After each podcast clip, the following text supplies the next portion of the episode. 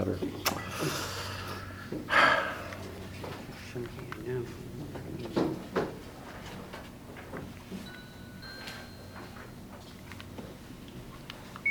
I'm getting to a point where I'm reluctant to go up and down stairs. Um, okay, name of the Father, Son, Holy Spirit. If you all would help me out, because I'm not sure that I remember all of these, but thank you again, Lord, for the gift of our life from you, um, the gift of yourself to us this morning in the Mass, always, your words to us, your presence with us. We know that you're at work always. That's our faith. There should be a big relief for all of us in knowing that, and a reminder of how often we we bound our word by reason and define it that way, even though we know our faith takes us beyond, that there are things we don't see, that you're always at work. I ask for a special blessing on all of us to be strengthened in our faith. The gifts from you are faith, hope, and charity. Um, we're asked to hope when there's no reason to hope, um, to love when we have no reason to love, to have faith when there's no reason for that. In all these things, um, you draw us beyond ourselves. I ask for special grace of, um, of hope for all of us because it's in hope that we know a joy, a gladness to trust in you. Um, help us um, so that in everything we do, um, we carry your kingdom with us, make it real in what we do with each other here in this group outside, particularly in our families. I ask a special blessing for, is it Joyce? Joy. Joy. Joyce. Joyce. Joyce. Joyce. Um, what to ask? Help her to be wiser about going up and down ladders. Um, but heal her, help her.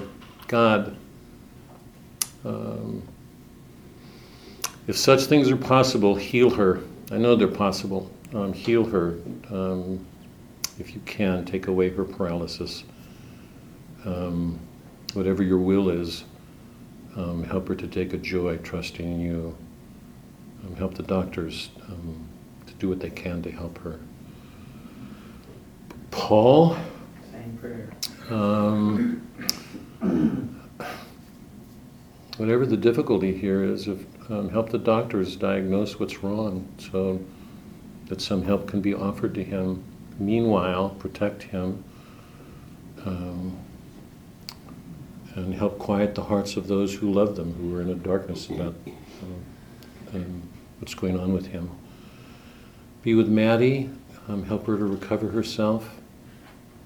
Uh, mental problems are so much more common today. They're symptoms of something out of order in our age. Um, be with her. Comfort, again, those who love her. Johnny, um, bless him in his marriage. Um, marriages are struggling today um, terribly. Help him and his wife go forward with you, strengthen them in all that they do. Help them to know that neither one of them is worthy of the other. If they can bring that to their marriage, they will be so much happier together with you. Let it be for all of us, um, strengthen in all of us a spirit of humility, particularly in our marriages, our families. Ask for a special blessing on Christopher and Kayla. Um, help them um, to recover um, what they lost with each other. Um, and, and help those of us in our family who grieve and for them and hope for them. And once again, a special blessing on all of us. Let the work that we're doing together strengthen us in our faith. Bob and Marcy. Say, oh yeah, thank, yeah. Be with Marcy. Um, protect her. Um, drugs can be a debilitating thing. Um, help her body to recover, um, and help quiet Bob's heart. The the two are have grown into such a friendship, going together, um, having lost their spouses. So help them um, right now in this difficulty. We offer all of these prayers in your name, Christ our Lord. Amen. Amen. Okay, can everybody turn to Jones Jonesbury, somewhere in the middle of the packet, I'm not sure where. Jones Jonesbury. I hope it's here. Is it, Doc?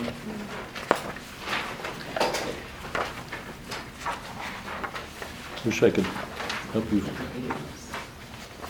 You sure it is, Doc?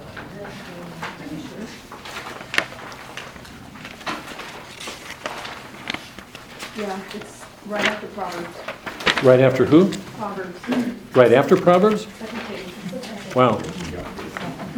Oh, so much for the middle of it.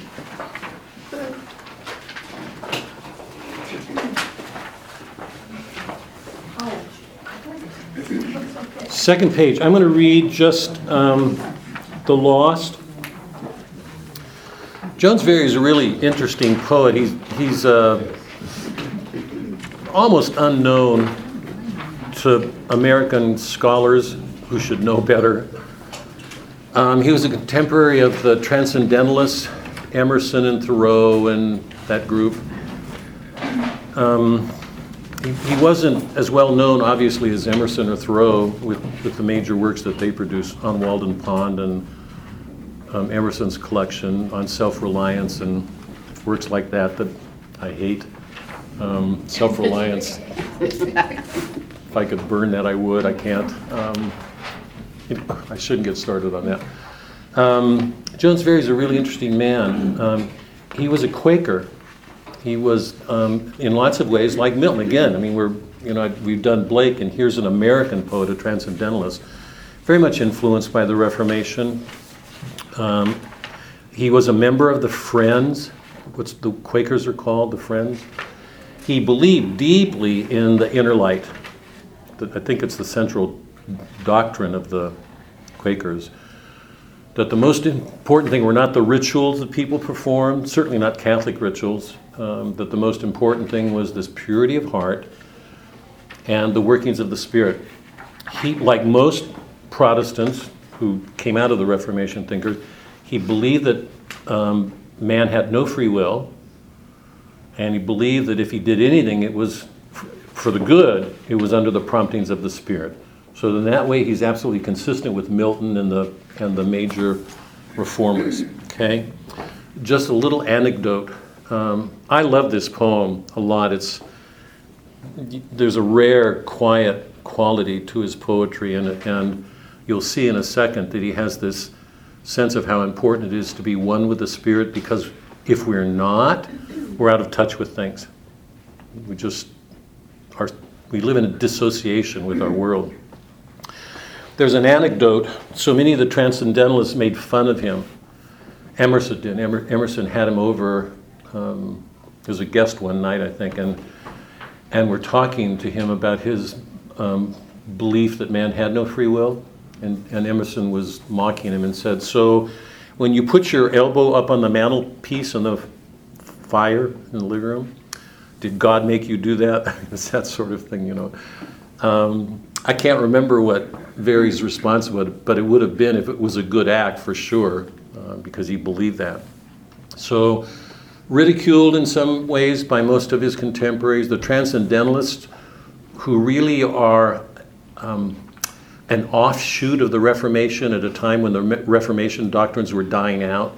If you go over the New England um, history, you'll know that sometime in, in the middle of the 19th century and before, um, the, the fervor had, had gone out of the Protestant soul. I mean, the, the, the Protestant religion in its original form was dying out, mostly because the, of the inhumanness of, like, the doctrines of um, predestination or free will.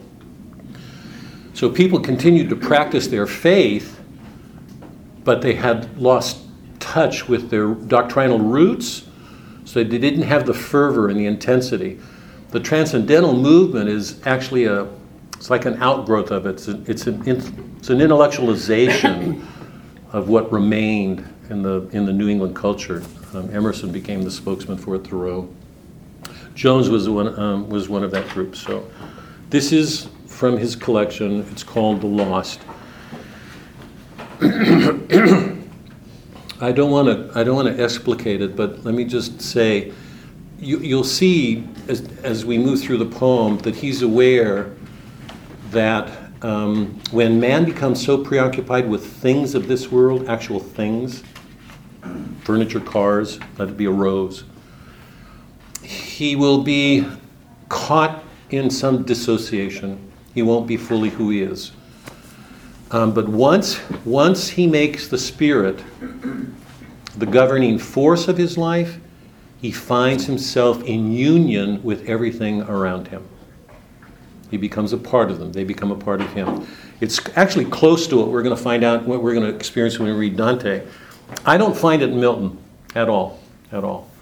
But you'll see when we read Dante that when we move into the heavens, a strange, strange thing is going to happen because people indwell in each other. They, they maintain their individuality, but they become one with another. There's, you'll see this when we get there. There are points when Dante's having a thought, and Beatrice already knows what it is before he speaks it, and he is full of wonder to watch this happen. And Dante keeps using these reflexive verbs structures um, when characters meet. One character will say, um, God is in othering me, or I am in othering you, or He is in othering me, or I am mean in you. Is that clear? It's, it's a reflexive way of showing that at that moment, this notion of one flesh that marriages have lost sight of in our world is real. That people continue to maintain their mm. individuality, but they become one with each other. How else can it be? And wait, and let me stop on that for a moment, because if that's not clear, our, our belief is that God is a Trinitarian God, right? That they indwell with each other. So there's nothing that one of them does that the other doesn't fully participate in. How could it be? How else could it be? So there's no way of looking at the Trinity without seeing them in this in, in, in, exchanging intimacies that they indwell in each other. What one knows or does, so does the other. So when Christ is saying, In me you see the Father, or, you know, he's being quite literal. I mean, he's revealing the Father, he's doing the Father's will. So that's going to be one of the commonplaces as we move up the Paradiso. We find that happening more and more. It, it'll seem strange at first, but once you realize what's going on, you'll say, How could it be otherwise? If love, if love is unitive, if that's what we've been called to, how can it be otherwise? The whole call is to be one with each other, to carry another in me fully, for her to carry me in her. You know that, and think about what we have to overcome in ourselves, the cross, for that to be. Okay. So Jones is close to something like this. He believes that it's to the extent that we're separated from the Spirit, we remain dissociated from each other. To the extent that we're one with Him, moving with Him, we enter into the lives of others and they enter into us. Okay? the lost. The fairest day that ever yet has shone will be when thou the day within shall see. The fairest rose that ever yet has blown, when thou the flower thou lookest on shall be. You'll be one with a flower, yeah. But thou art far away among time's toys, thyself the day thou lookest for in them. Thyself the flower that now thy eyes enjoy, will wilt, but wilted now thou hangest upon the stem. The bird thou hearest on the budding tree, thou madest sing with thy forgotten voice. But when it swells again to melody, the song is thine in which thou wilt rejoice. And thou, new risen, midst these wonders live, but now to them does all thy substance give. We give, is that clear? We give too much to the things of the world. And I love that phrase, so they become time's toys. It's like we're playing with things. It's, I can't read this. To me, it's such a convicting poem. You know, how, how much we give ourselves over to the world without realizing what it does to our relationships. I'm going to read it once more because I love it so much and I won't comment. I'll just. the fairest day that ever yet is shown will be when thou the day within shall see. The fairest rose that ever yet is blown, when thou the flower thou lookest on shall be. But thou art far away among time's toys, thyself the day thou lookest for in them, thyself the flower that now thine eye enjoys, but wilted now thou hangest upon the stem. The bird thou hearest on the budding tree, thou hast made sing with thy forgotten voice.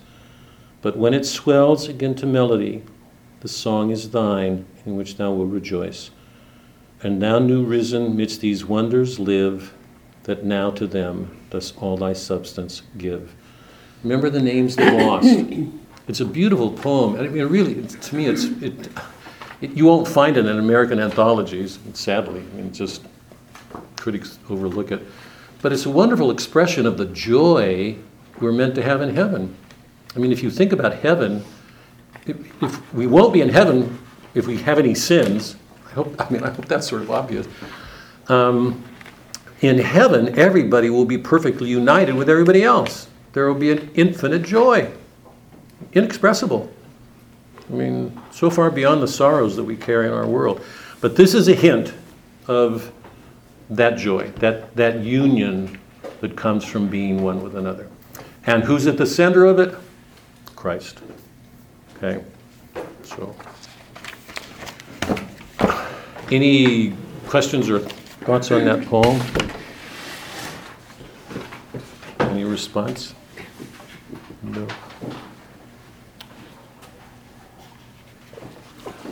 What did I do wrong in the reading of that? How can you all be so quiet? That's a beautiful poem.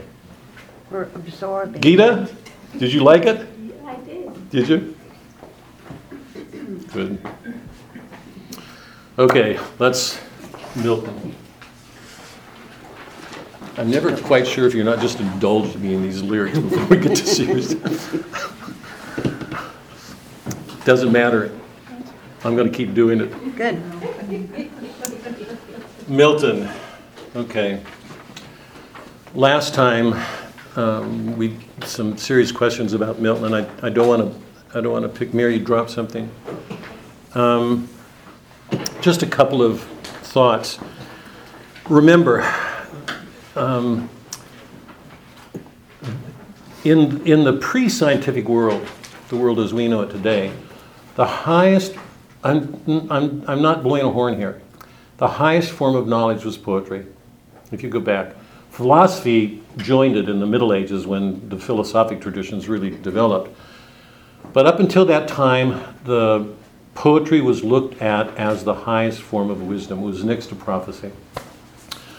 The poet was looked at as a seer, a vates, a seer, a prophet.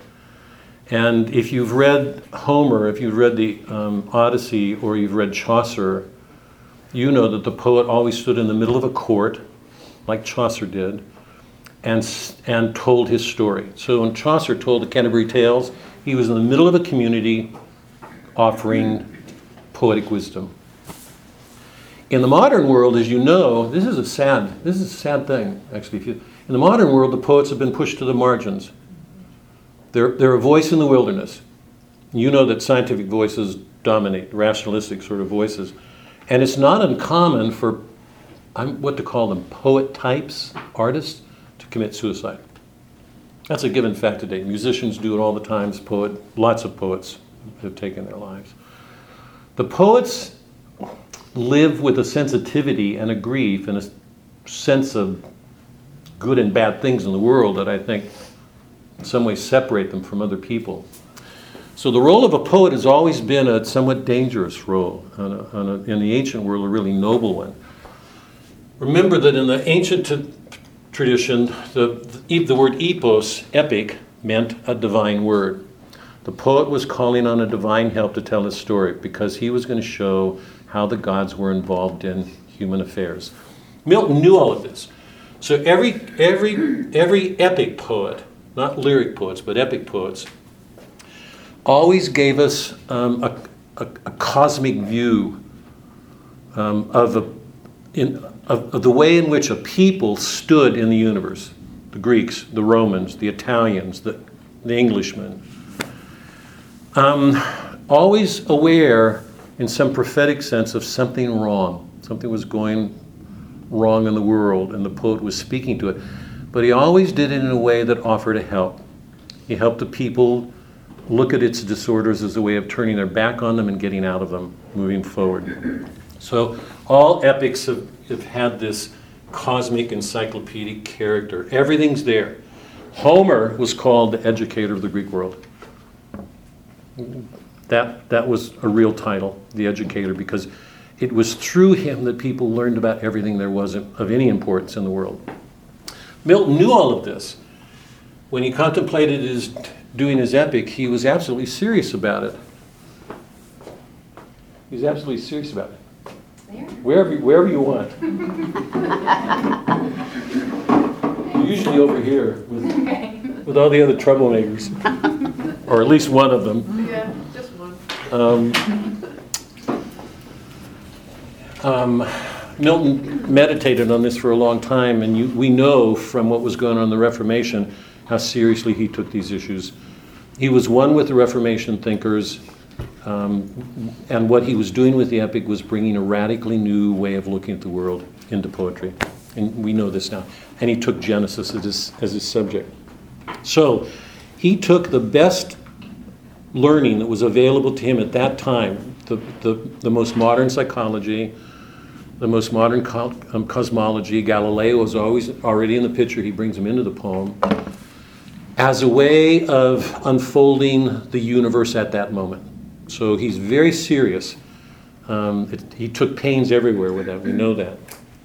Um, and one of the most important things not to forget is his Christian belief. He believed that no man had the right to tell another man what to believe. He, he hated established religions, you know that, and gradually he became a religion to himself at, the very end because he so objected to what he saw was a horrible conformity that people just sort of gave up their lives. They didn't really struggle with their convictions.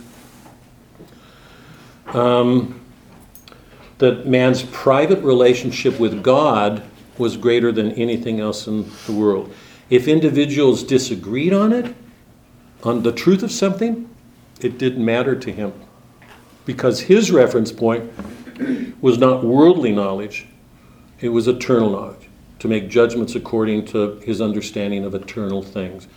This is going to be major for the work that we do today. So just hold on to that. That's a major principle. Um, if, if reformers came away from their readings of scriptures with different interpretations, that was not a, a matter of difficulty for him because he thought of himself and most reformers as referring to divine to a divine order for their judgments, not an earthly order. So that the people disagreed, he could have he could have lived with it. Um, we looked at four and five last time, and remember that when God watches um, Satan approaching Eden, he sets um, he sends Raphael off to warn him, and I read that passage, which to me is really crucial. Remember, he says, "Oh, if only, if um, if only um, people could have heard John's warning in the in the Apocalypse." This is such an important moment because um, we didn't get Adam didn't get the warning from John, but Raphael comes to see him, and he does get a warning. So Adam is warned, and still falls. Now that's important for our understanding of how Milton looks at man, and so I want to come back to that. Um, we talked a, a little bit about reading. It's been a constant theme in the work that we've done together. I want to put it out here um, writ large tonight. Um, those of you who've been here for a long time already know it, but I want to do it here. Remember, one of the issues at stake here in this in this conflict between Protestant and Catholic worlds is how we read things, because we obviously read things differently. Okay. Milton is saying that, the, like so many of the reformers, the most that no church has the authority to interpret text for us. That each one of us is responsible for reading that text and having a personal relationship with God. Okay? And we already know that that presents problems because different people come out with different readings. Even the reformers did. Calvin, Luther did not agree on fundamental passages in the Bible. Um, I want to I want to throw out something here as a um, as an outside perspective because I believe it's important to see. St. Thomas said that truth is the conformity of the mind with things. Can I'll say that again. Truth is the conformity of mind with things. We just can't make things what we want them to, is what he's saying. And we know the truth of that. Our, our whole medical system depends on it. When a doctor gives a reading of something, he can't just make it whatever he wants. He's got to determine what's really there if he's going to pre- prescribe a remedy, or it could mean our life. Same thing in a court of law. We just can't make an accusation without backing it up with facts. If any of us had a job and somebody accused us of doing some wrong and we were fired when there was no evidence for the accusation, we would be outraged.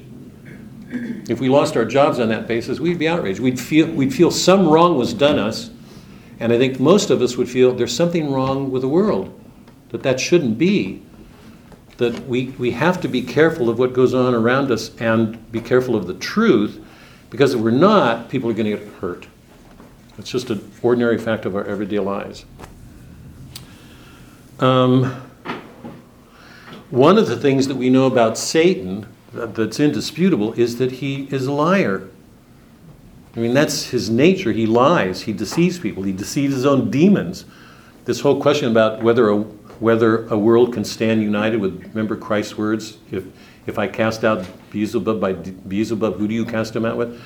Um, a, a divided world can't stand by itself. What's one of the ironies about Satan's world is that it won't hold. No world that's, that's based on lies can hold. Okay? So the truth is very important to Milton.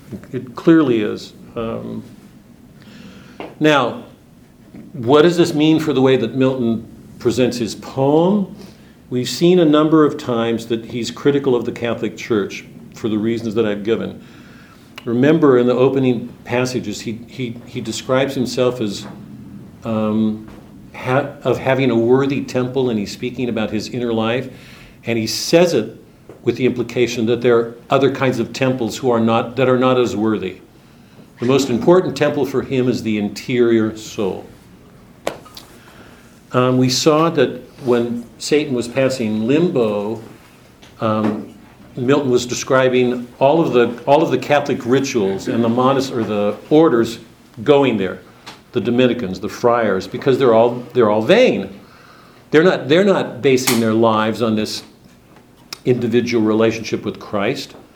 They're getting caught up in the rules of orders. So in his mind, they were all vanities.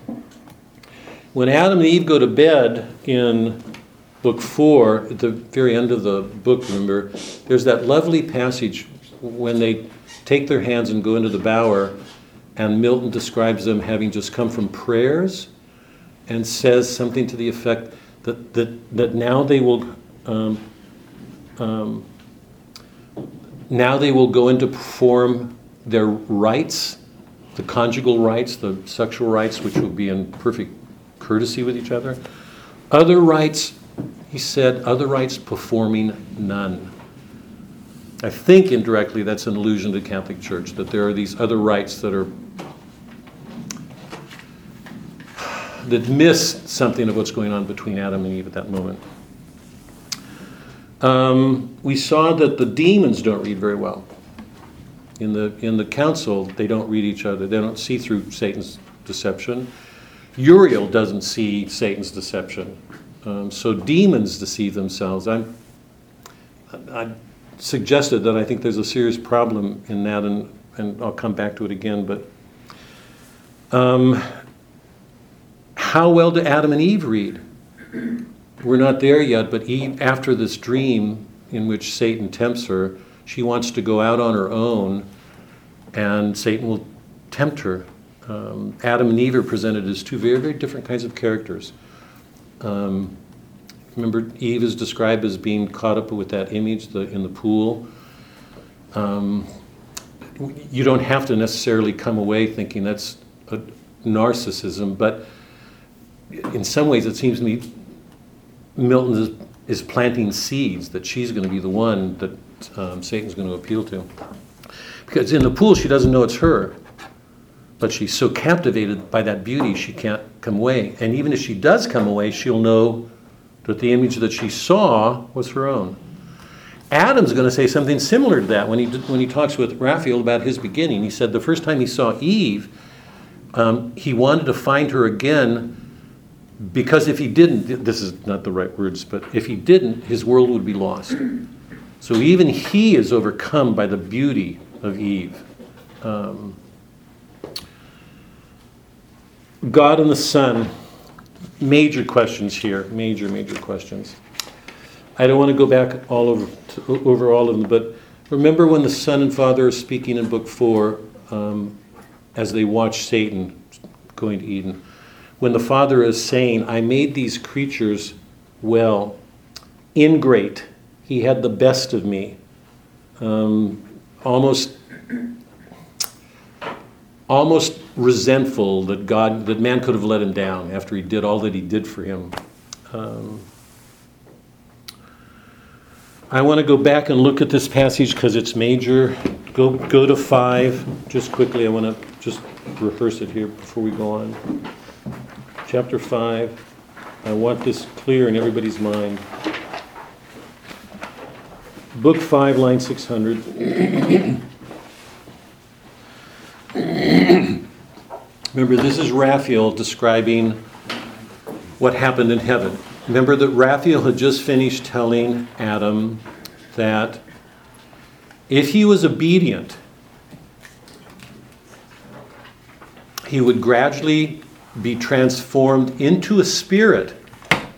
Like he would lose his carnal nature. He would be transformed into a spirit and become ethereal. Those are his words spirit and ethereal.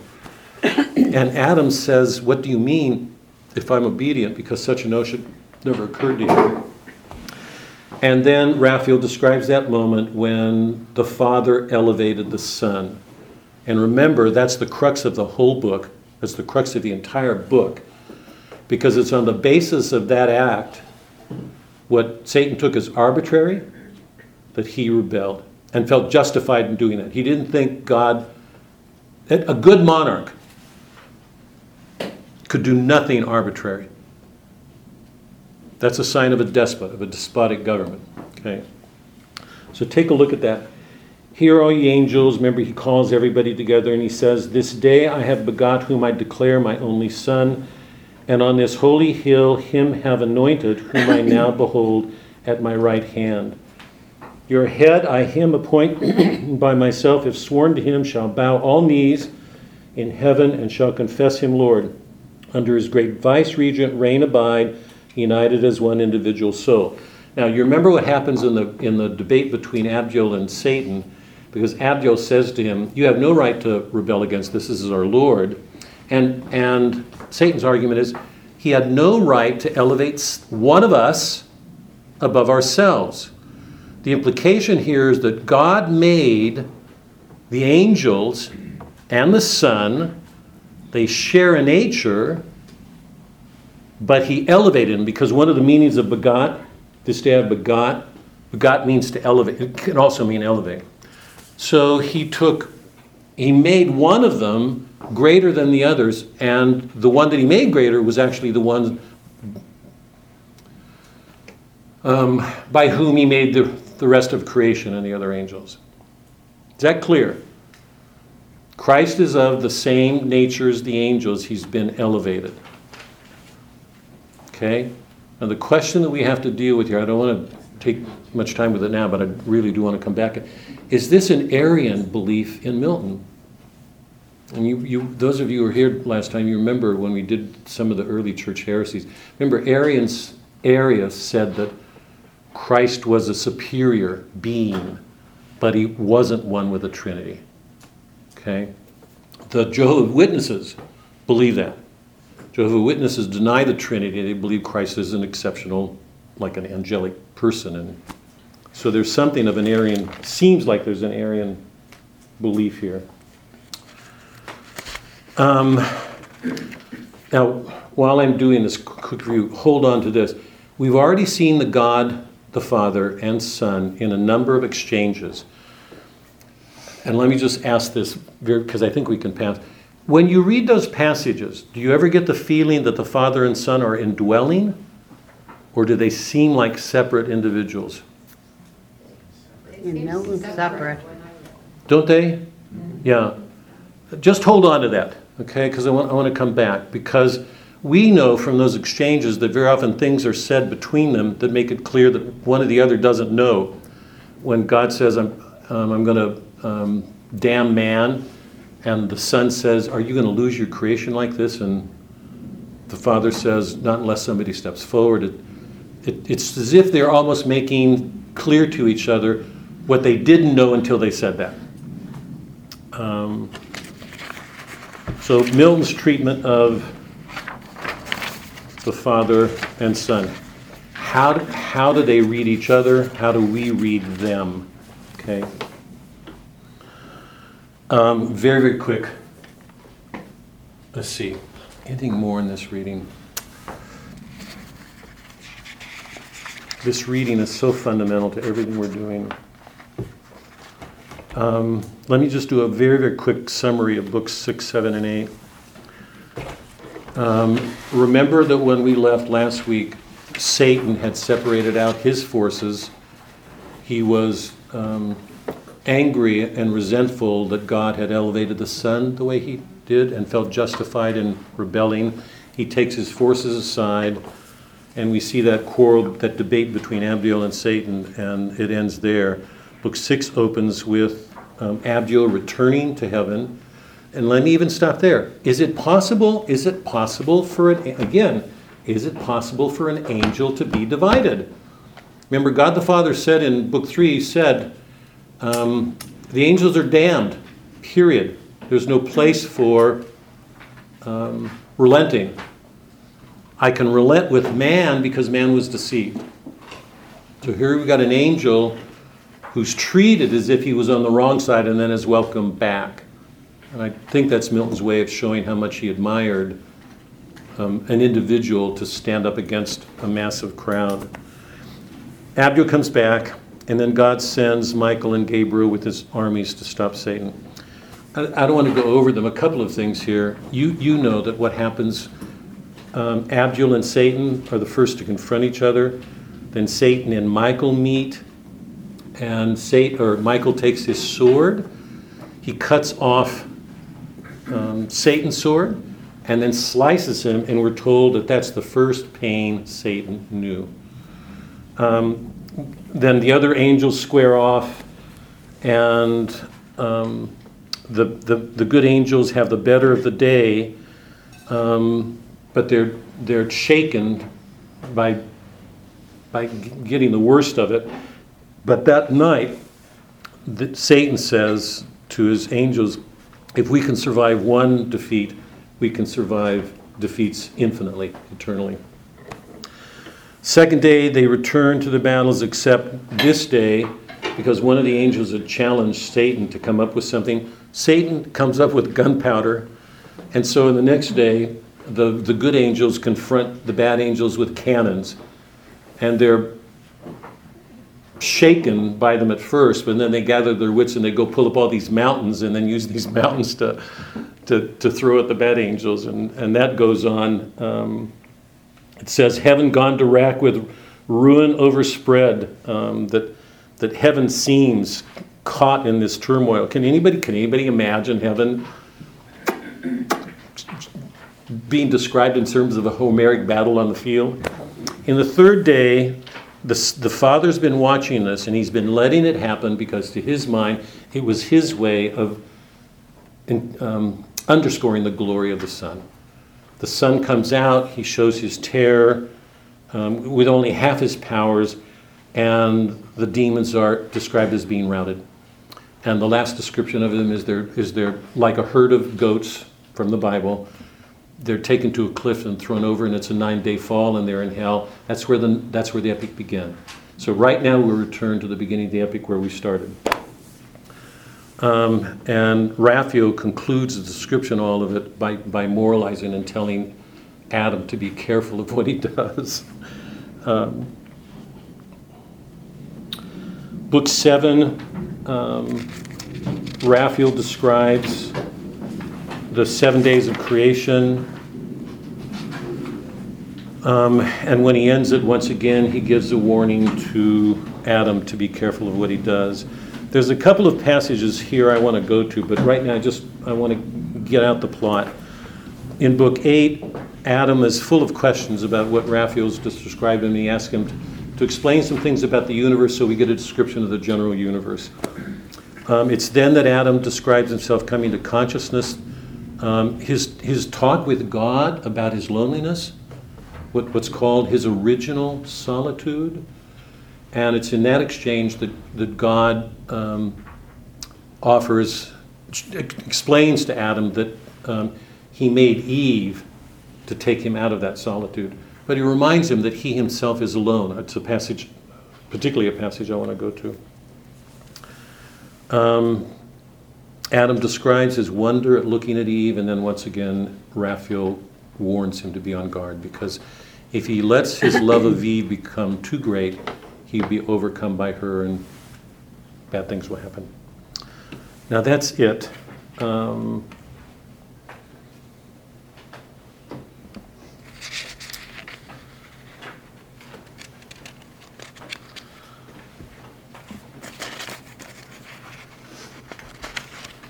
couple of things.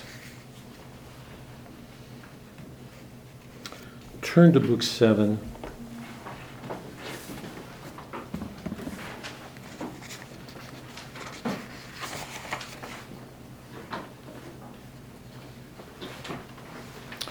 Book 7, 140.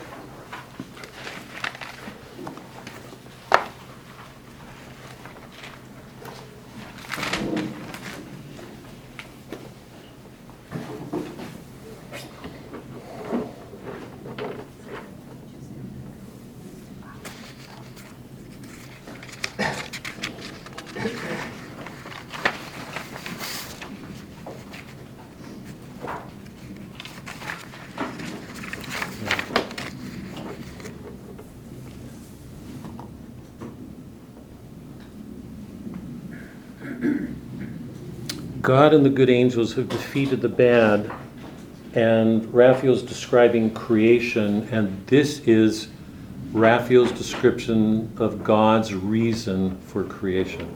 This is crucial, I believe. Okay, about line 140. At least our environs foe hath failed, who thought all like himself rebellious, by whose aid this inaccessible high strength the seed of deity, supreme, us dispossessed, he trusted to have seized, and into fraud drew many, whom their place knows here no more. Remember, they're written out of the book of life. That happened in the war. Yet far the greater part have kept, that is, more of us remain behind. I see their station, heaven yet populous retains number sufficient to possess her realms Anything odd about that? As if God needed to have a certain number to make being okay? Number sufficient to possess her realms, um, though wide, and thus high temple to frequent with ministries due and solemn rites. But lest his heart exalt him in the harm already done, to have dispeopled heaven, my damage fondly deemed, I can repair that detriment if such it be to lose, self lost in a moment will create another world. Out of one man, a race of men innumerable, there to dwell, not here. To by degrees of merit raised, they open to themselves at length the way up hither under long obedience tried. We heard that before, but what's your resp- what's God's reason for creation here?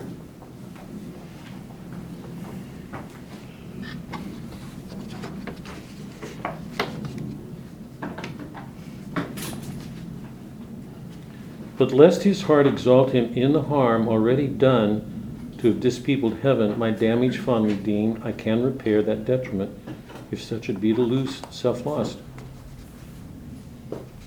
Jeannie? Well, Yuri. because um, Satan had taken away so many of the angels, good angels, God need, he, it seems to be expressing a need for more beings to, to either to love him or to, for him to love, or both. So he's going to create a new race of humans instead. Do you have a response to that? Well, God shouldn't need anything if he's God. Um, He could,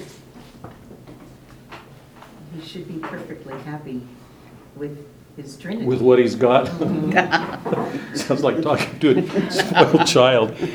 So one of the reasons seems like he's trying to compensate for a loss. But what about the line, "But lest his heart exalt him in the harm already done to this people heaven"? So he's trying to sh- show Satan, I can, I can fix what you damaged by making more beings. Characterize that motive. It's kind of like revenge or, Or spite, or Yeah, he's spite, not gonna get the that's- better of me? yes, yes, that's a good description. Any comments on this? What's our understanding of God? That the root, all love, that the reason for creation was, by the way, in an earlier passage, God says, I fill infinitude. I fill infinitude. So in that passage, Milton is showing us that God did not create ex nihilo out of nothing. God fills everything. It's almost like a pantheism. He's everywhere. Our understanding of God is that by the way, I'm going to add I thi- this. I, I think this is probably uh, some of you may know this, but it's been certainly a recent discovery. I mean, in the last some years of my life or so. Um, the, the Orthodox understanding of God's creation is He created freely. There was no need. He doesn't. He doesn't need anything. He does. I mean, the Bible. I think that makes that explicitly clear a number of times. He doesn't need anything. He's complete in Himself. He did it as a free act of love. One of the interesting things to me is if you look at the processions of the Trinity, God begot himself, or he, he conceives of himself, he sees himself, and the, what happens in that act is that he begets the Son. So the Son is co eternal. He wasn't made, it's not apart from, he shares oneness, an uncreated nature with God. What happens in that moment is the relationship between them is, is clarified. God's original, he's the Father, because he begets, the Son is the Son. But that's not to be explained in terms of generation as we know it as humans. Because in humans, it comes in time. Our children come after us. Right? Is that? So it's co- the relationship is co eternal, they're one in being. The love between them is also co eternal. That's the Spirit. So there's only personhood. There's no forces or, you know, the way there, there's only personhood in, in Godhead. But it's interesting to see that in the procession, it's almost like God goes out, he doesn't. He, they're self contained. But there's an action involving another in love. So it can be said that one of the ways in which we can understand creation it was that God offering that love freely the way it exists in the Trinity. Okay? so, what we have here is something very, very different. Um, we've got what, um, once again, a very questionable representation of the Father. uh, let's go on. Um, Um, book seven, again, line 520.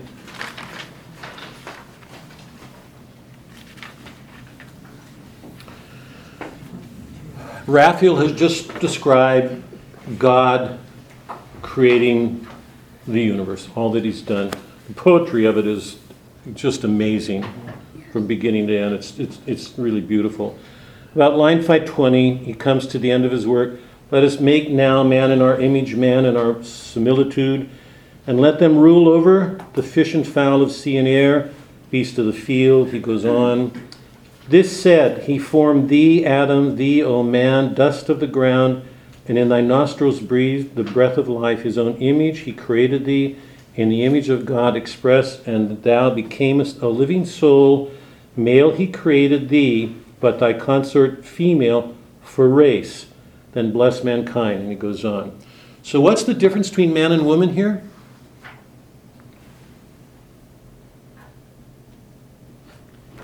Man is created in God's image, and female is created in man's image.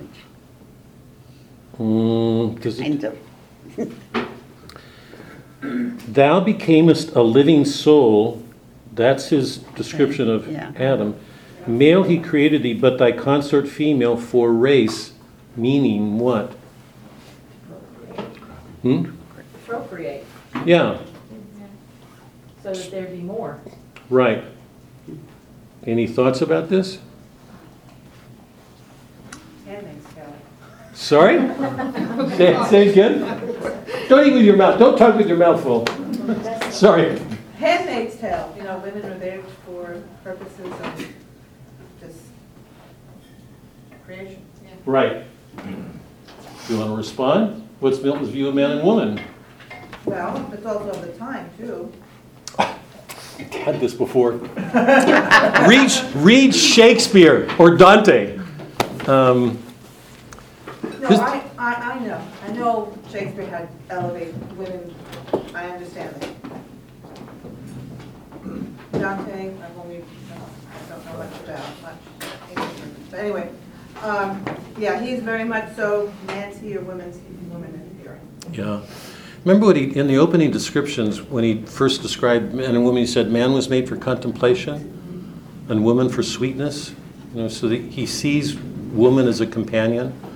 And here he makes it clear that her primary function is procreation. And remember, when Raphael comes and starts explaining the universe, Eve goes inside the tent.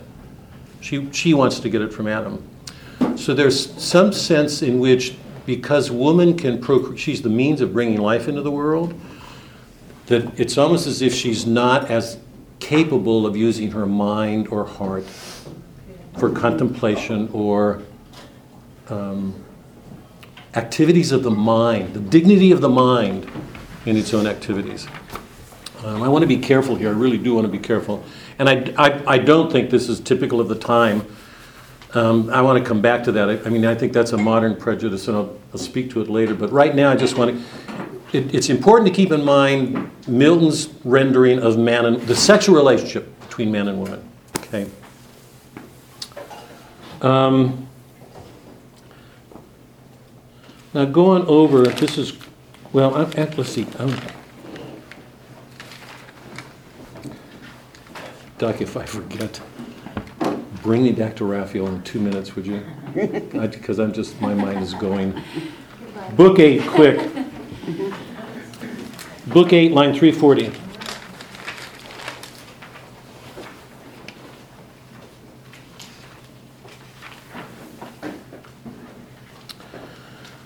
In Book eight, um, Raphael's giving Adam the story of creation, again, a larger picture. Um, He's, he's attempting to explain some things in creation. Line 340, um, he's describing Adam when he wakes from his own creation. He, Adam describes himself as existing almost in a dream when God takes the rib out of him to make Eve. And he's overcome by the beauty of the shadow that overcomes him. And then, about line 315 or so, he says, Rejoicing but with awe, in adoration, at his feet I fell, submiss. He reared me, in whom thou soughtest I am. This is God, said mildly, Author of all this, thou seest above, or round about thee, or beneath. This paradise I give thee, count it thine. To till and keep, and of the fruit to eat. Um, he goes on, there's just the one interdiction concerning the tree. And then he says about line 340 50. He says, To thee and to thy race I give, as lords possess it, and all things that therein live, or live in sea or air, beasts, fish, and fowl. In sign whereof each bird and beast, behold, after their kinds, I bring them to receive from thee their names. This is crucial. What he's basically saying is, You're the universal poet. You're going to name things. The words that you give things will give them their identities. This is a long standing myth that this is the origin of all poetry. the naming power of the poet, for the poet to bring things in the way he does with words. I bring them then to receive from thee their names, and pay thee fealty with low subjection, understand the same of fish within their watery resident, not hither summoned, since they cannot change their element to draw the thinner air. As thus he spoke, each bird and beast, behold, approaching two and two, these cowering low with blandishments, each bird stopped, stooped on his wing.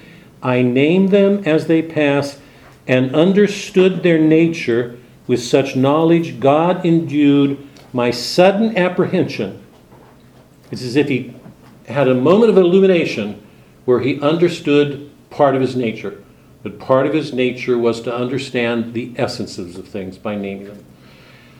Our understanding of this is that's um, intrinsic to our nature through Adam. That that power was given to Adam in creation, passed on to us. So that when, when we're most alive, there's something creative, naming things in us. But in these I found not what me thought I wanted. Now this is where he goes to God and says, But I'm alone. I'm surrounded by things that are inferior, so there's no companionship. Um, God says about line 370, What callest thou solitude? And he says, Look all around you. And Adam says, But they're all inferior. They lack a reason. There's nobody here with whom I can be a companion who has the same qualities of reason. God has already ant- anticipated all this. But notice what he says here. Um,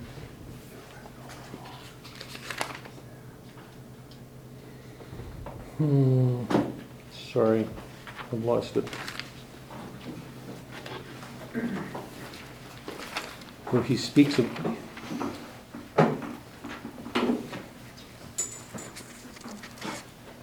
Four oh three forty-eight. Where he, he says that he, he himself is alone. I alone. hear thou spakest, knew it not good for man to be alone. No. You know, it's where it's, um, Is it 402 on page 198? What thinkest thou then of me and this my state? yeah, I think that's, yeah, here, thanks, Jeannie. He says, Adam, and will taste no pleasure, though in pleasure solitary. What thinkest thou then of me and this my state? Seem I to thee sufficiently possessed of happiness or not? Who am alone from all eternity, for none I know second to me or like, equal, much less. He's saying, um, be, I think, I mean, if I can put this well, um, I made you solitary. I knew you would want a companion. You know, this is all to test you out, sort of, and he'd already planned to make Eve. He makes, he will make her. But then he says, in response to Adam's sort of grieving, that uh, be aware that I myself am alone. That that's the nature of Godhead. Um, seem I to thee sufficiently possessed of happiness or not? God is self sufficient in himself alone. Is this a Trinitarian God? I mean, it's a serious question. Is there something Arian in Milton in the way that he looks at the world? Um, okay, thanks. That's where I'm going. Thanks. Um,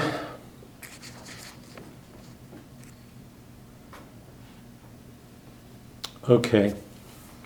This whole question of reading, whole question of reading.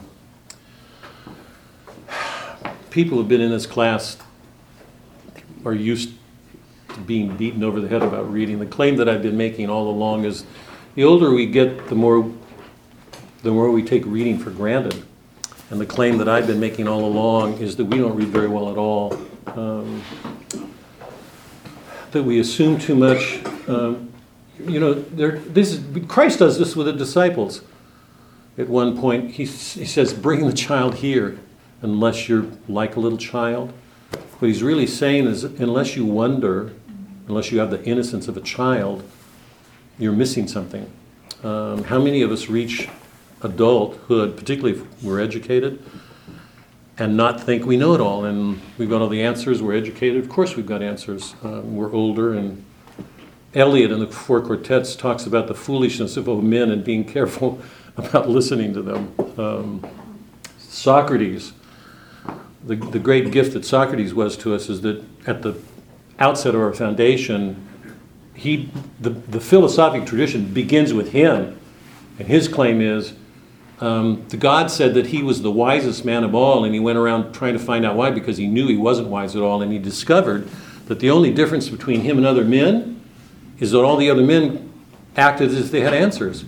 So every time he started questioning about justice or love or truth or he would he discovered and they discovered they didn't think what they knew what they they didn't know what they claimed they did. They all got so angry at him they killed him. I mean that's that's that's the Socratic dialogue. So at the center of the philosophic tradition is this need on our part to stay open to wonder, to, to recognize we're in the presence of mystery. It's the Job story. To stay open to the presence of things so beyond us. Do we, do we really stand in the world that way? So this question of reading is not a small one.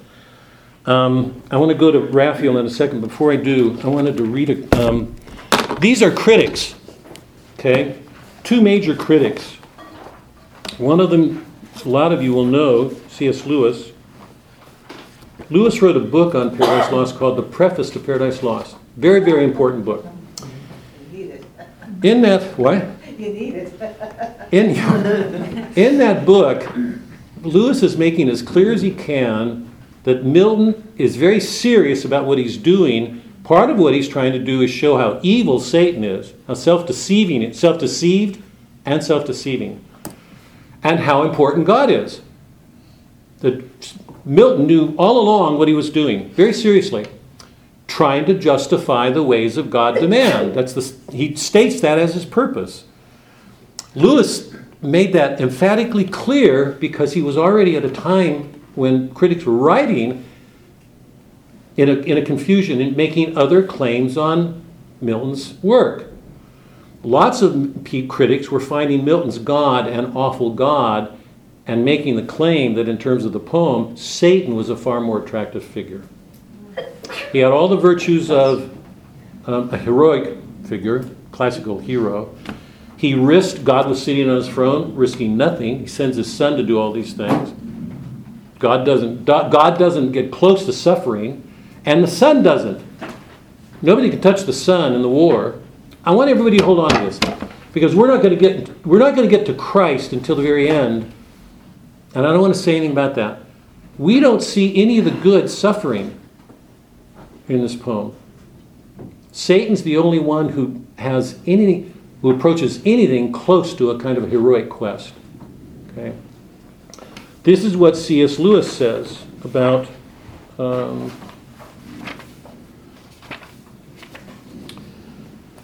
about Paradise Lost. He's defending Milton against critics who are already beginning to have trouble with the epic. And he's identified a number of problems. Then he said there's another one. In the second place, Milton's presentation of God the Father has always been felt to be unsatisfactory. Here again, it's easy to look too deep for the causes. I very much doubt whether the failure is due to Milton's religious defects or whether it's chiefly consists in giving us a cold, merciless, or tyrannical deity. Many of those who say they dislike Milton's God only mean that they dislike God. Infinite sovereignty, de, jure, by right, combined with infinite power, de facto, in fact, and love, which by its very nature includes wrath also. He's saying that the real problem with these people is that they don't they have a problem with God. I don't like disagreeing with Lewis because I have too much respect for him, but I think he's really wrong here. I think there is a problem with Milton's God. And the reason I'm saying this is because it makes it easier for other critics to write this poem off. If you don't acknowledge that in the beginning, you're half undercutting your efforts because there is a serious problem here. Most people acknowledge it. That's one reading. That's a reading. I mean, I, I, I've tried taking pains here to go over passages that, that, that leave us with questions about Milton's the Father, the God, okay? Some people describe him as a taskmaster, a hard school taskmaster, a, maybe spiteful, resentful, or too defensive. Or I think those are serious criticisms. Mean, we have to look at them seriously. Here's William Empson, who admired Lewis. I think he was present at one of Lewis's lectures on Paradise Lost and raised serious questions when Lewis gave the lecture. He said, um, The opinions of both attackers and defenders of the poem have evidently corresponded to their various theologies or worldviews. Most of them are not cared to drive their argument to the point of saying so, but the subject cannot be viewed in a purely aesthetic manner, as Milton himself would be the first to claim. That is, some people would say art's for art's sake. You have no business raising questions about belief or religion. BS. The poem couldn't be more religious. It's about God and it's about God and Satan, evil, and ultimately Christ. You can't dismiss the poem. Milton is far, far too serious everywhere in it. Um, but this is what he says His God is somehow embarrassing. That's a quote. Indeed, almost all the contestants have used that coy word with its comforting suggestion of a merely social blunder, as if they're not willing to f- tackle something head on. Professor C.S. Lewis let in some needed fresh air in the work that he um, wrote on the one I just mentioned. It's called a preface, preface to Paradise Lost, by saying, Many of those who say they dislike Milton's God only mean that they dislike God. Speaking as an Anglican, he decided that the poem merely uses beliefs which are central to any Christian theology except for some minor and doubtful points. But even he was ready to grant that Milton might sometimes describe God, that Milton, what Milton did with God was imprudent. Here's the interesting tell for, for me on this. Um, he's aware that lots of Christian critics are being more willing to bring their faith into their criticism than was true 75 years ago, when nobody would touch. Criticism was supposed to be detached and impartial. Um, this is William Empson, who's a major critic in the 20th century. I think the traditional God of Christianity very wicked, and have done since I was at school, where nearly all my playmates thought the same. I did not say this in my early literary criticism because I thought it could be taken for granted, and that to fuss about it would do no good. Um, and it seems that nowadays the gap often makes a reader find my position evasive or illogical, having had ten, he teaches in China and East Coast and other places, and has had to learn um, that very often students get interested in Paradise Lost precisely because it's Christian. Um, he thought, well, if they worship such a monstrously wicked God as that, no wonder that they themselves are so monstrously wicked as we have traditionally found them. I hope that's what I mean. One of the typical attitudes towards Christians today is that Christians are among the most bigoted people in the world. They hold all these prejudices, and they actually believe in a God who, um, who, who goes to a cross and tells people to drink his blood and eat his flesh. Um, horrible things. Such an approach does not at least make Milton appear to be a better light. He is struggling to make his God appear less wicked, as he tells us he will at the start. This is Milton, um, to justify the ways of God to men. Um, I'll stop here. The reason for, for bringing these to your attention here is you've got two very different critics, both of them well respected in their fields. Lewis is defending Paradise Lost and dismissing people who criticize Paradise Lost because of the treatment of God, and his conclusion is if, if, if they have trouble, it's because they have trouble with God. I don't think that's so. I think there are problems in the poem. The, the, and I, the whole purpose for doing this with you is to try to get them to see what we can um, do with it, what we can come to. Empson doesn't like Christianity. And he's trying, he's trying to be very honest about his position but he's taking a position criticizing some of the things in the poem. You've got two very different readers who are looking at the same thing and coming away with very different conclusions. if you know anything about the efforts that I make here, at least try, um, is um, I, I try to take as much pain as I can not to make a claim that isn't borne out by the poem. Because I believe with Thomas that, we, are, we are supposed to see what's there. We can't make things something they're not to make them fit us. So we can't make Satan something he's not. We can't make his God something he's not. We can't make Adam and Eve. We have to read the poem and draw what conclusions the poem allows us to draw. Whether we agree with them or not, we can criticize them afterwards. We disagree, but we still have to do justice to the poem. Okay? Now,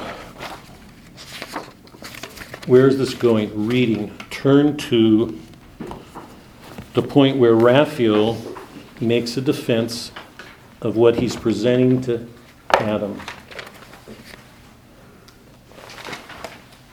I want to look at two passages, um, and then I'm going to stop and I'm going to let you guys do what you're going to do. Um, short of hang me, please. Um, take a look at book five, 563.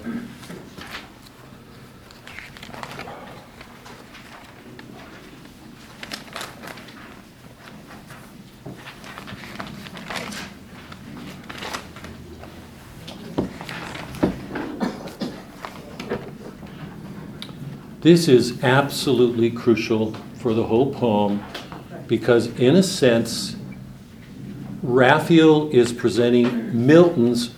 I want everybody to hear this really carefully. Ra- remember, Raphael's just said if you're obedient, if you're good, you'll be gradually transformed into a spirit and take your place in heaven. And Raphael goes, What do you mean if I'm obedient? Because he has no reason for thinking there's anything to be concerned about. And then Raphael tells him about the war. And says there's this evil um, you have to be on guard against. But to make that evil apparent, Raphael has to offer this explanation. And I'll read it down. I want everybody to hold on to this because this is at, the two of the two of the most important poem, points in the poem right now are the crux. When God says on on this day, this day I did beget you. Right? That's the crux of the poem because that's the cause, as Milton presents it, that's the cause of the revolt. Okay? That's crucial. This is as important for another reason. So I'm saying hold on to this principle because, in a sense, it not only explains what Raphael's doing, it explains what Milton sees himself doing. Okay? This is crucial.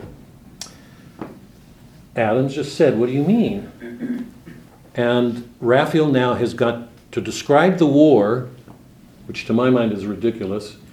Angels using swords to cut each other in half and picking up mountains and throwing them at each other. I mean, I, I, I, I, I we're back in a Homer battlefield. I mean, we're back in Homer's world. Um, but here's, here's Raphael's explanation. High matter thou enjoinest in me, O prime of men, sad task and hard. For how shall I relate to human sense the invisible exploits of warring spirits?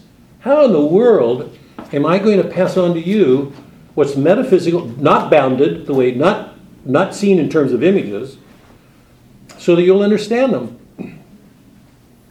To human sense, the invisible exploits of warring spirits. How without remorse the ruin of so many glorious once and perfect while they stood, how last unfold the secrets of another world, perhaps not lawful to reveal. I mean, that stuns me in itself. It's not lawful. How could he be doing it?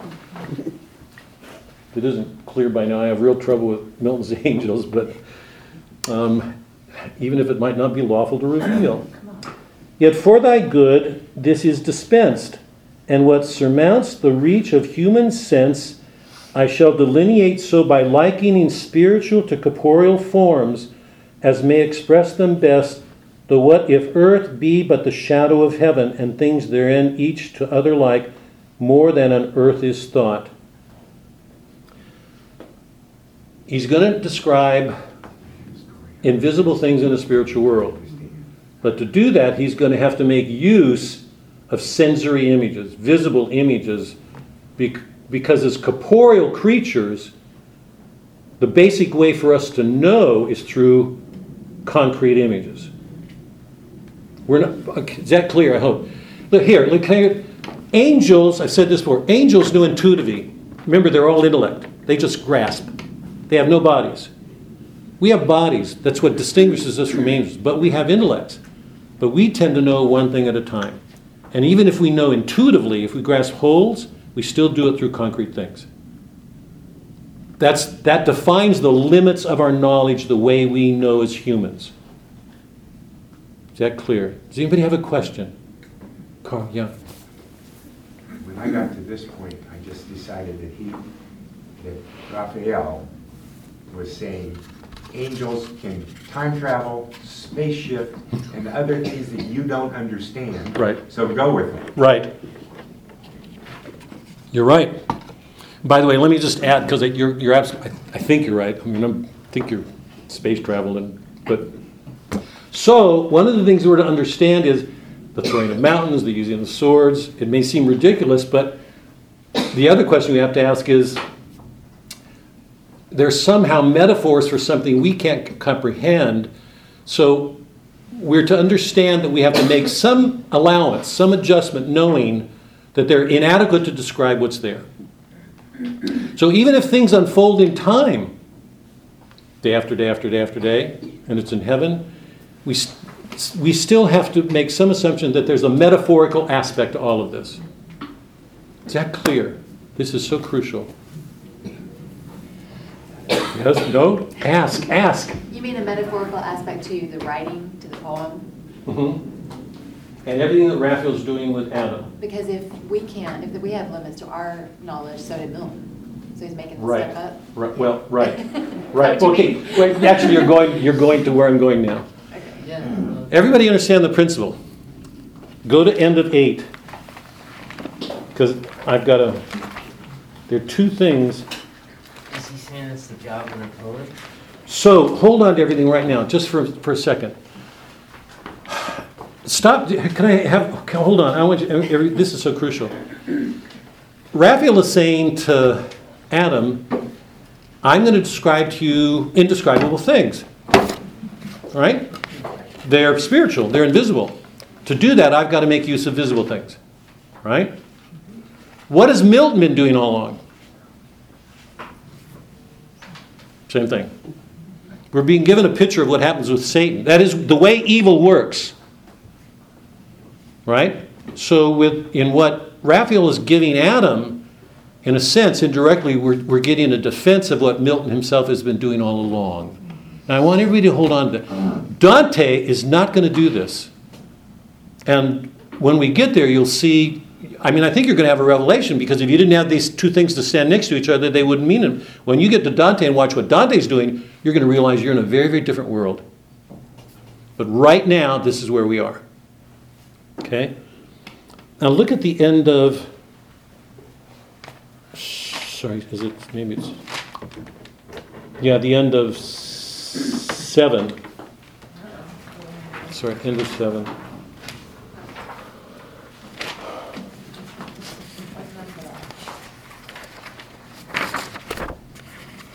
Are you guys with me?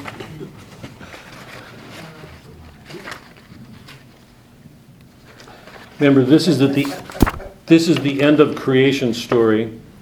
R- Raphael has just described creation and, and Adam and Eve in their, you know, the end of what God did. And when God, when the Son completes his task, then the hosts of heaven glorify him. They sing hallelujah in, praise of what has just been accomplished. So this is Raphael at the end of his description of creation. The end of seven, about line 635 or so. So sung they, and the Empyrean rung with hallelujahs. Thus was Sabbath kept.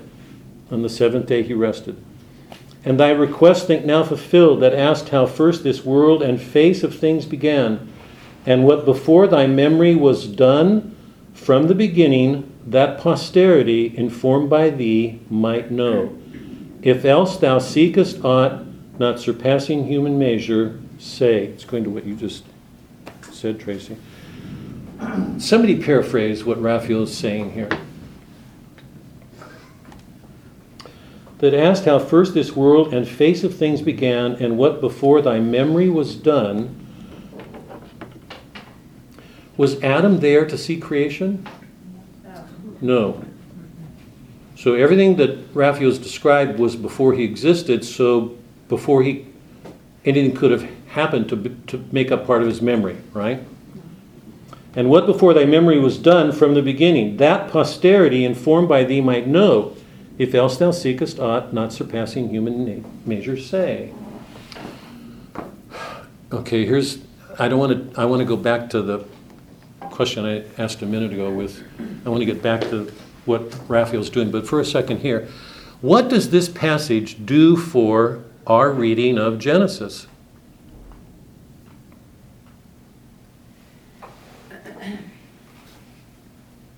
Well, we can hardly s- defend ourselves in like an, a literal approach. Right? Who's the author of Genesis? Oh, s- s- Debbie? Got it. Through Moses, Through Moses. yes. God is the author of Genesis through Moses. What does this do for Genesis? What he's saying is, all that I've told you happened before you were alive, and so would not have had a memory to understand, but now you have it for me, and it's something that you know that can be carried forward through your posterity. What does this, is everybody following? That What it does came it- from Adam, Huh? that it came from Ad, it was written by Not Adam through Moses. Moses. Is that what you're saying? Well, that's what I'm asking. What is this doing for our understanding of Genesis? That it was written by Raphael. Sorry, I don't know. That it came from Adam, not Moses. Well, or that it was, I, I mean, I don't know if Jung would call this a part of a collective unconscious or, but what we're, but what's happening here is he's playing with Genesis because we've all, we tend, I mean, the biblical world, the Christian world tends to look at the first five books of the Bible as having come from Moses, that God, re- God is the author, but Moses is the one through whom they come to us. Right now, Milton is saying that something was transmitted from Raphael to Adam that goes down through posterity and will become a part of our collective memory. What's that do for our, under, our understanding of Genesis as Milton deals with it?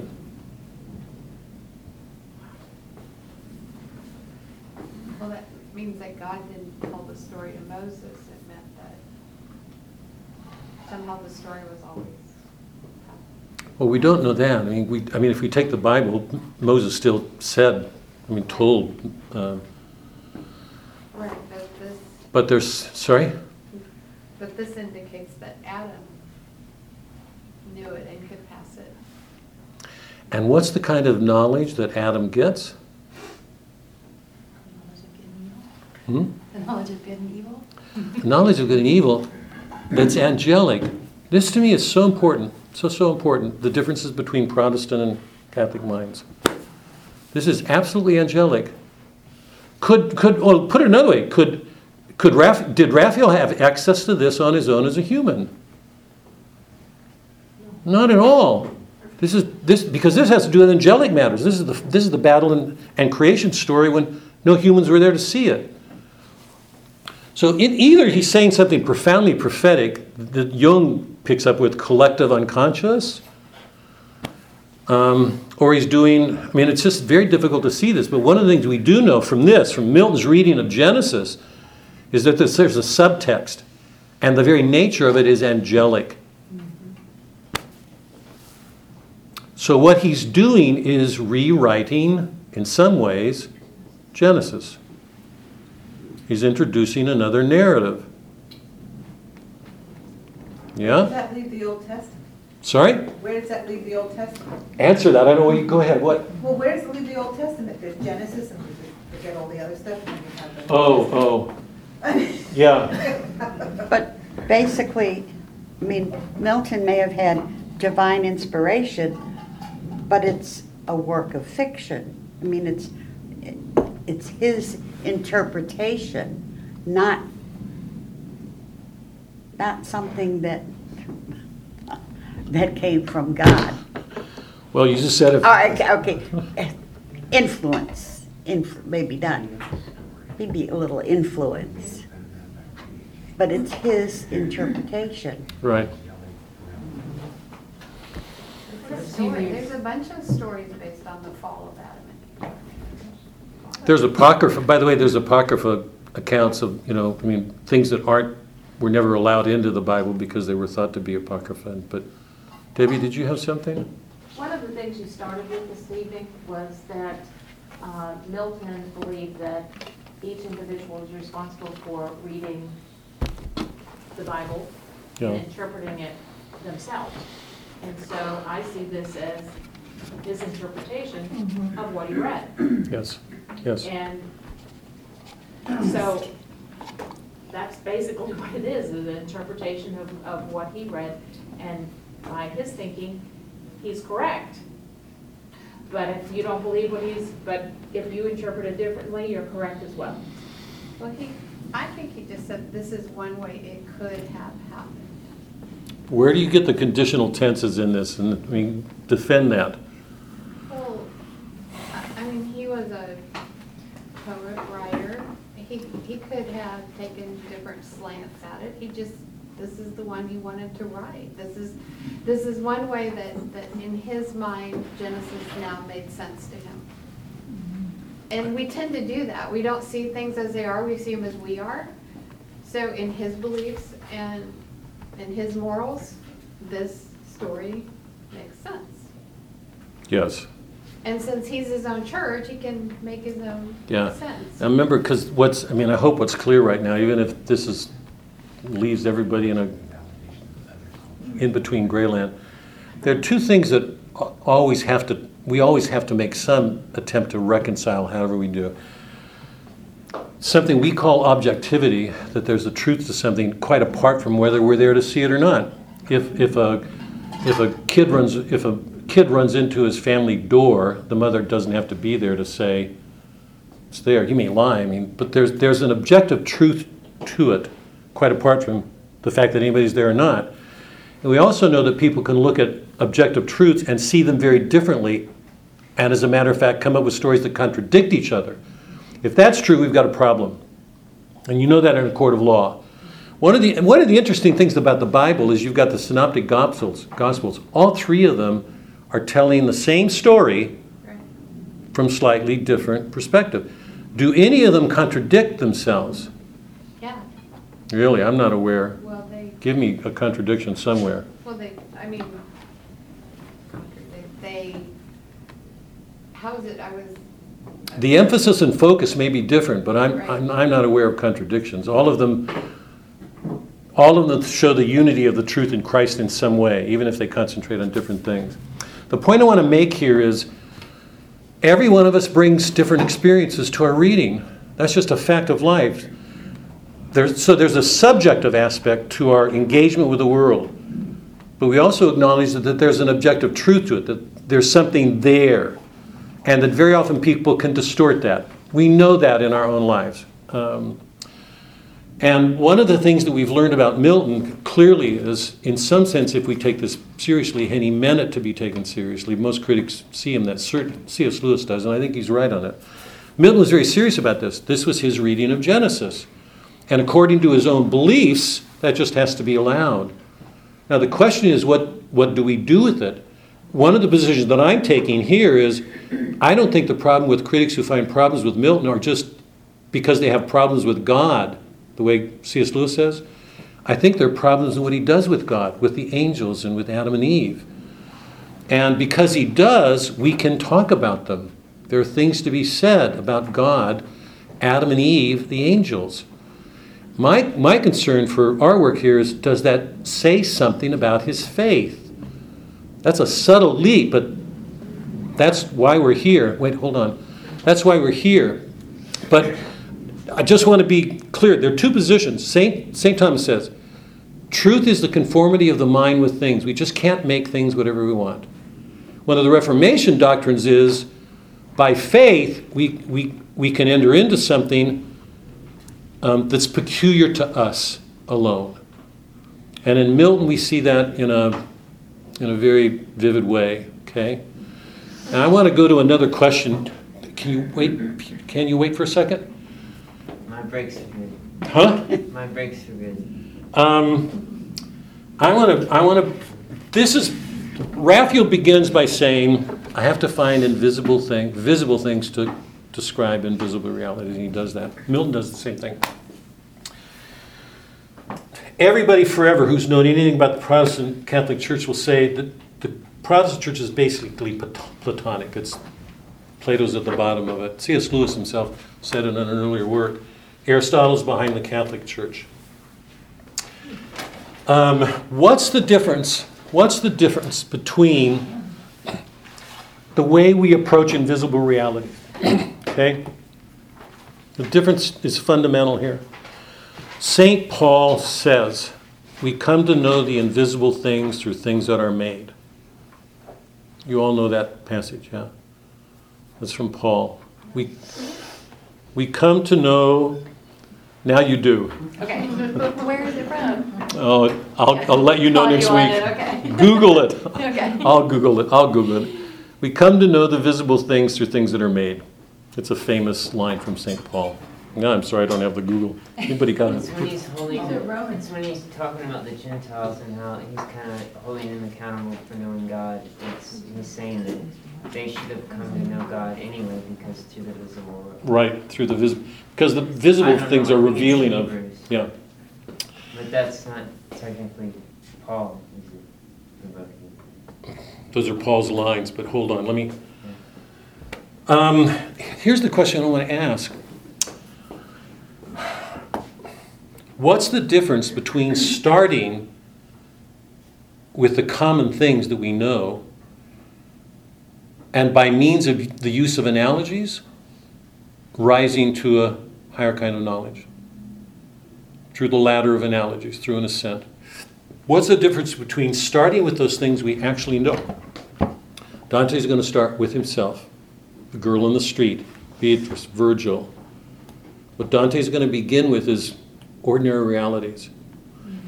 What's the difference between that and starting with Plato? Because remember, Plato, those of you who've read him know that Plato was um, not at ease with the physical world because the physical world was always shifting. And his argument was because if they're always shifting, you can't know them. That the only thing you can know according with any certainty for Plato are the forms. You have to grasp the forms. Those are the most universal things. So um, Plato starts with the invisible things, with the forms, and shows that we have some knowledge of visible things, right? yeah, visible things, but always imperfectly. It's only when we come to know the eternal, unchanging things that we have any kind of knowledge at all. So, my question to you is what's the difference between starting with the common things that we know and those eternal things which we don't know very well at all?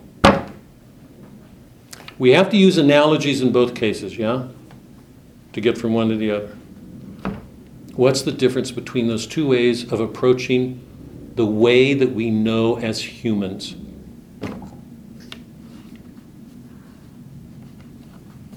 Pretty big, Sorry? pretty big. It's like, a- like a very scholastic answer. I'm just saying, it's, it's a huge gap, it's vast. The difference is vast. Yeah. So it does go right back to what I was gonna say earlier, if you want. Go ahead, that- go ahead. that- Okay. Um,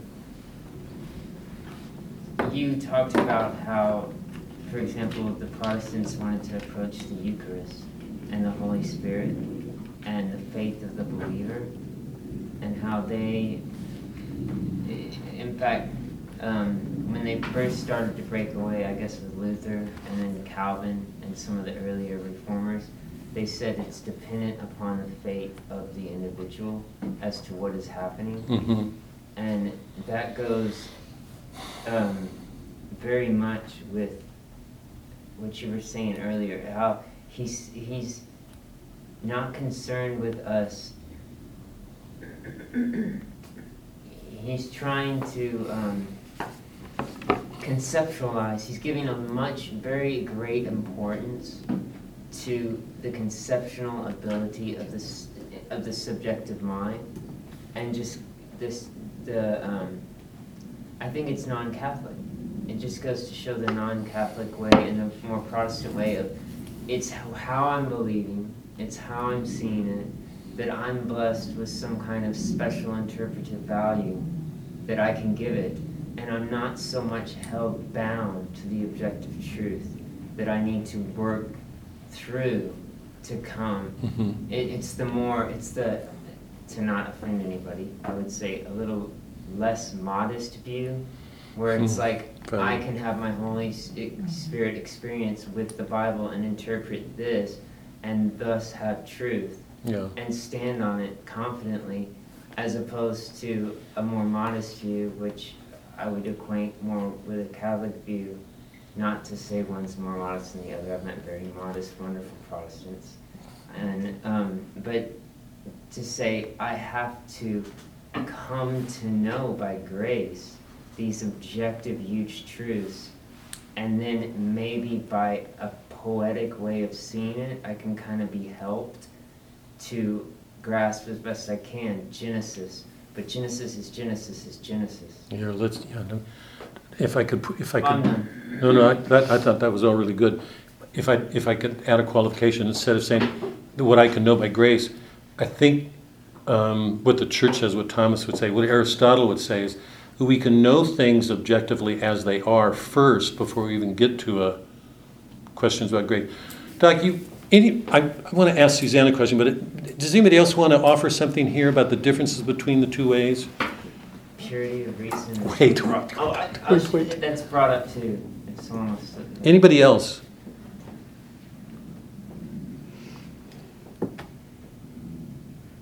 Did you have something? Me? Yes. Well, I have the Hebrews passage.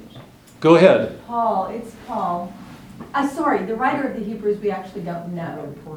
But if it's what you're talking about, Hebrews 11, um, it's where it- he begins with, faith is the substance of things hoped for and the evidence of things not seen. Mm-hmm. And that's pure epistemology, that's like pure, like Aristotelian right there. And then right after that, he goes into the passage that you're talking about. Yeah. Which I didn't pull up, I didn't keep it. That's But okay. It's, it's Hebrews 11. Thanks. Doc, when I asked you the question the other day when we were talking about what the difference is, can you remember your what's what's the difference for you? Do you remember what you said? Good. I never remember what I said. That's how bad it is. We go around looking at each other and wondering how we got in the same room together. It's just getting. Did When was it? A few days ago, they asked you? So um, if you're starting with what's concrete that we can see, then you can make an analogy to something that is invisible. Um, And that's starting with where we are. But if you s- do the other way around and you start with the invisible things hmm. and move to the concrete in order to explain them, then you're starting in an angelic mindset. Is that what you're talking about? Yeah, but it was really interesting. Her comment, I was so taken with it when she said it. She said, I mean, it's just a casual, we were talking about the differences, and her, her first response was, it, in the Aristotle one, you're starting, if I remember correctly, you said, you said, you're starting with what's real. It's what, it's the concrete, real thing right in front of you.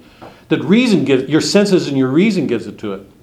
And the other, you're starting in an abstraction that doesn't have the benefit of our body. And, and stop and think about this just for a second. Plato's attitude towards the body was that it was not a good thing, it was a prison house. He looked at the body in a really demeaning way because it kept you from the forms.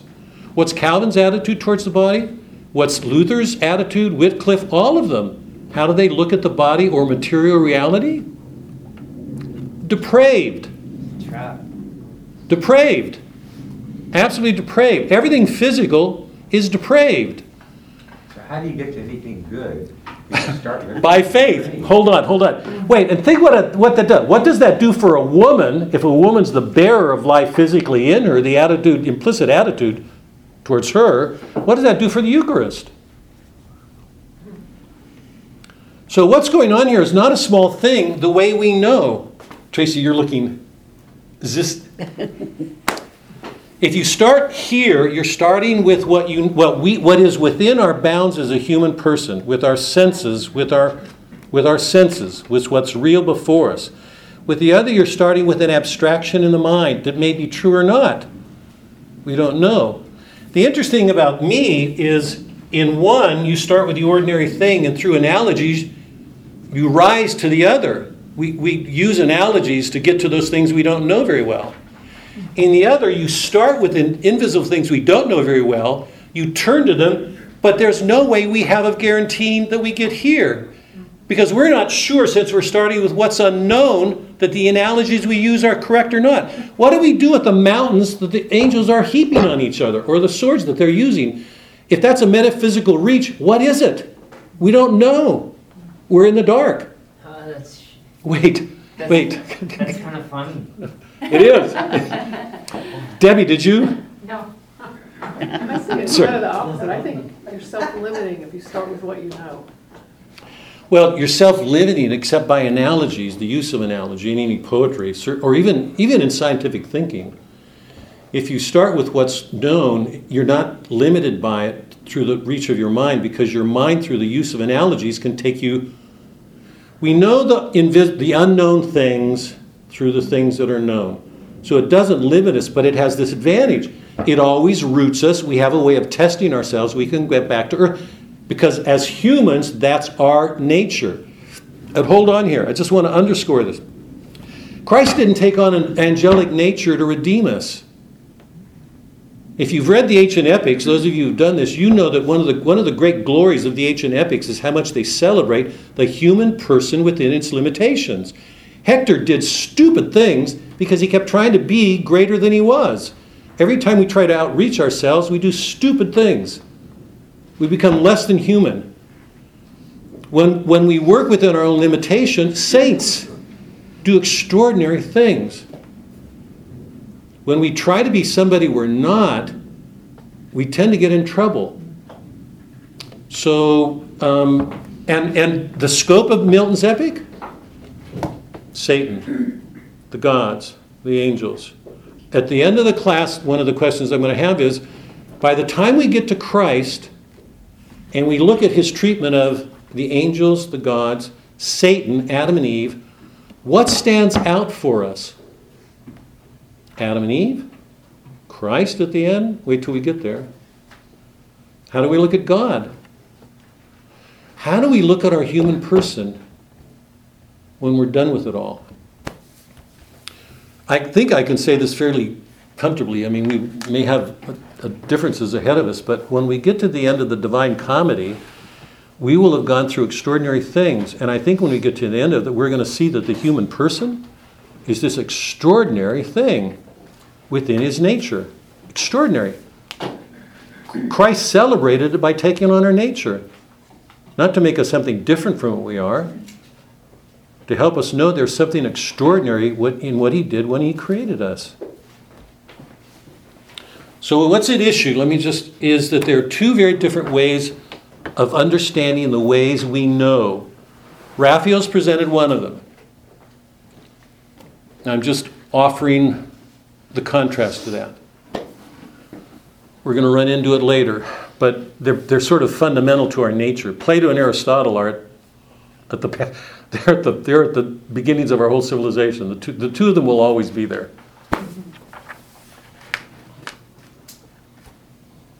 Any last thoughts or comments before? Stacy, you've got a question. You've been having a question for, what is it? Well, I, I don't, I don't know that I could even articulate it, but I keep going back to what you said about, um, there's a subtext to this poem, the nature of which is angelic.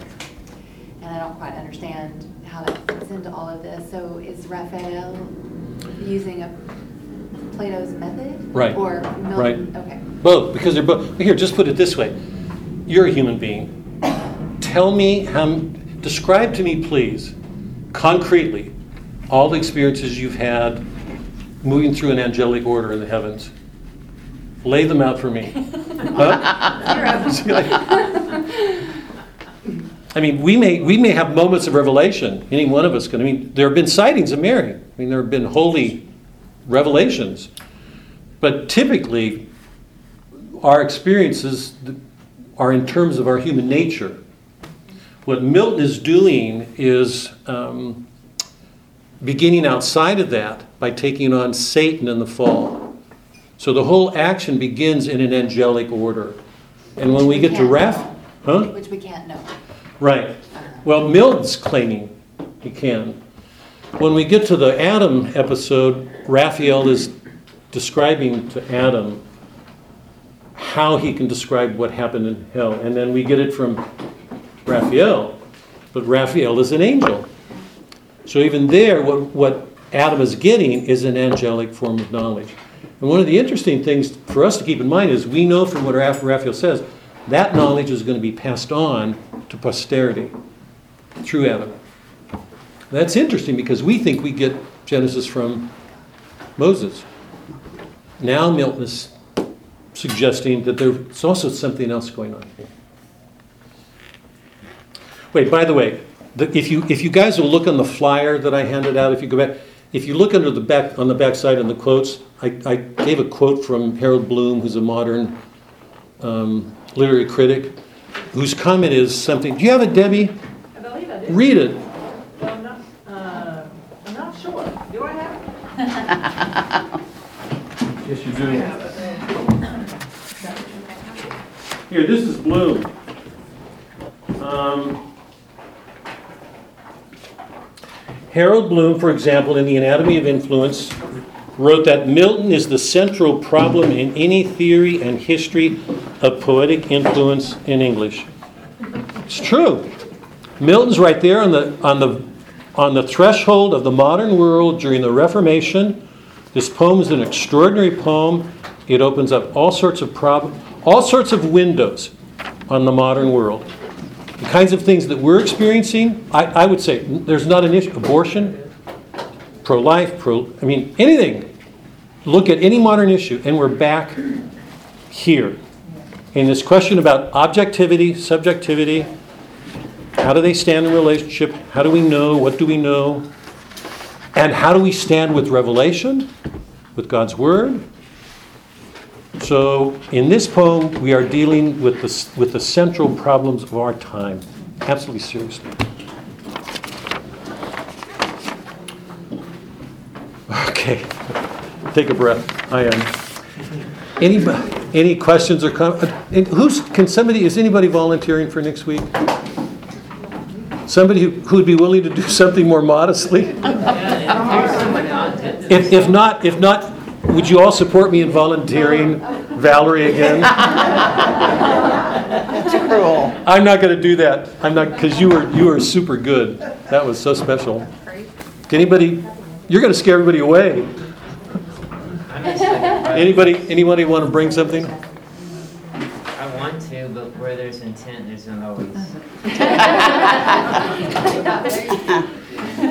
No, I'd love to. I may do it. I'll work at Starbucks. No, we need a, we need a, a firm yes here. We can't make Oh, I this, won't do it next. time. I'll give you a firm yes. before Okay. I come in. no volunteers? I actually did ask my Suzanne and I'll do it. Suzanne and I'll do it. to do a pastry order from Starbucks, so I might. You guys all have a good week. We're doing six, seven, eight, what, nine, ten. Oh, nine, nine is the fall. So we're going right to the fall next week.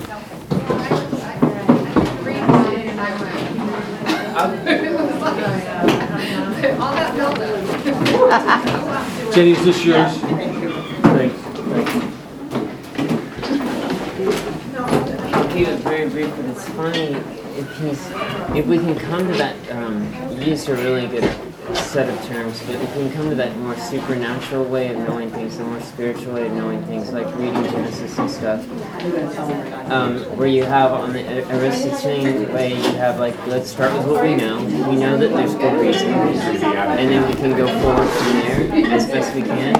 Well, isn't Milton saying that if you have a depraved human nature and a depraved reason, um, then what the poet poem the poet starts with, what the poet starts with, in bringing us closer to reality, like you said at the very beginning of the class when it started, it's so- so we can step back into our real life experience and experience it more truthfully. It's a- Um, yes. But that's what the job of the poet is. If he's saying that